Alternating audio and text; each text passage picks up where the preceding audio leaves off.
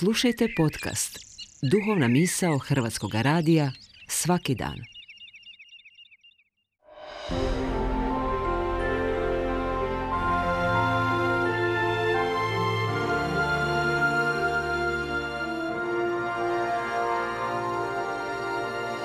Duhovna misao. Urednica je Blaženka Jančić.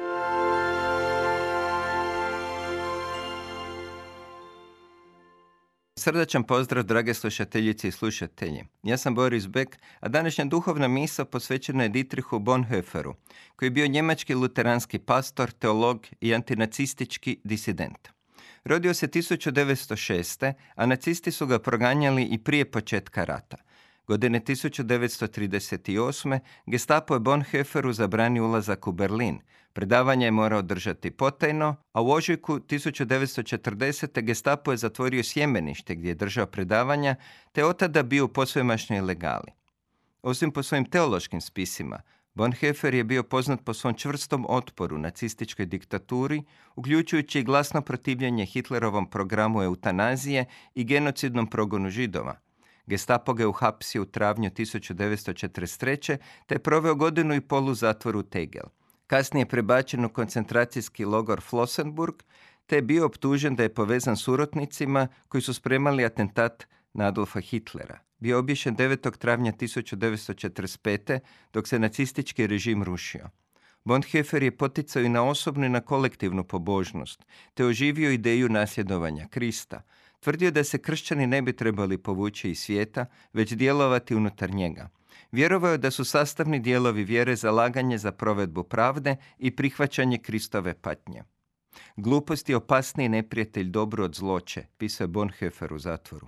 Može se protestirati protiv zla. Zlo se može raskrinkati i ako je potrebno spriječiti uporabom sile. Zlo uvijek u sebi nosi klicu vlastita uništenja, jer u ljudskim bićima izaziva barem osjećaj nelagode. Protiv gluposti smo bespomoćni. Ni prosvjedima, ni upotrebom sile ovdje se ništa ne postiže. Argumenti padaju na gluhe uši. Ako su činjenice u suprotnosti s nečim predrasudama, onda im se jednostavno ne vjeruje. U takvim trenucima glupa osoba postaje čak i kritična. A kada su činjenice nepobitne, onda ih se samo gurne u stranu kao nebitne, kao usputne. U svemu tome glupa osoba, za razliku od zlonamjerne, posve samozadovoljna, lako se razdraži pa postaje opasna ako napada. Zbog toga je potreban veći oprez kad se obhodimo s glupom osobom nego sa zlonamjernom. Nikad više neću pokušavati uvjeriti glupu osobu argumentima jer je to besmisleno i opasno. Glupost je, primijetio je Bonhoeffer, pratilac svakog totalitarizma. Uz pažljivije promatranje, kaže on, postaje jasno da svaki snažan porast moći u javnoj sferi, bilo političke, bilo vjerske prirode, zarazi veliki dio čovječanstva glupošću. Moći jednoga treba glupost drugoga. Nije riječ o tome da određene ljudske sposobnosti, na primjer intelekt, iznenada atrofiraju ili zataje.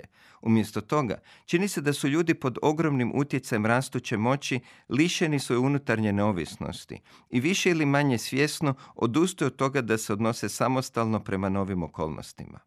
Činjenica da je glupa osoba često tvrdoglava ne smije nam sakriti činjenicu da nije neovisna.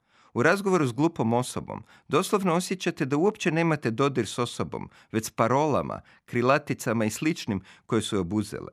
Začaran je, zaslijepljen, zlorabljen i zlostavljan u samom svojem biću. Postavši tako bezumno oruđe, glupa osoba će također biti sposobna za svako zlo, a u isto vrijeme nesposobna vidjeti da je to zlo.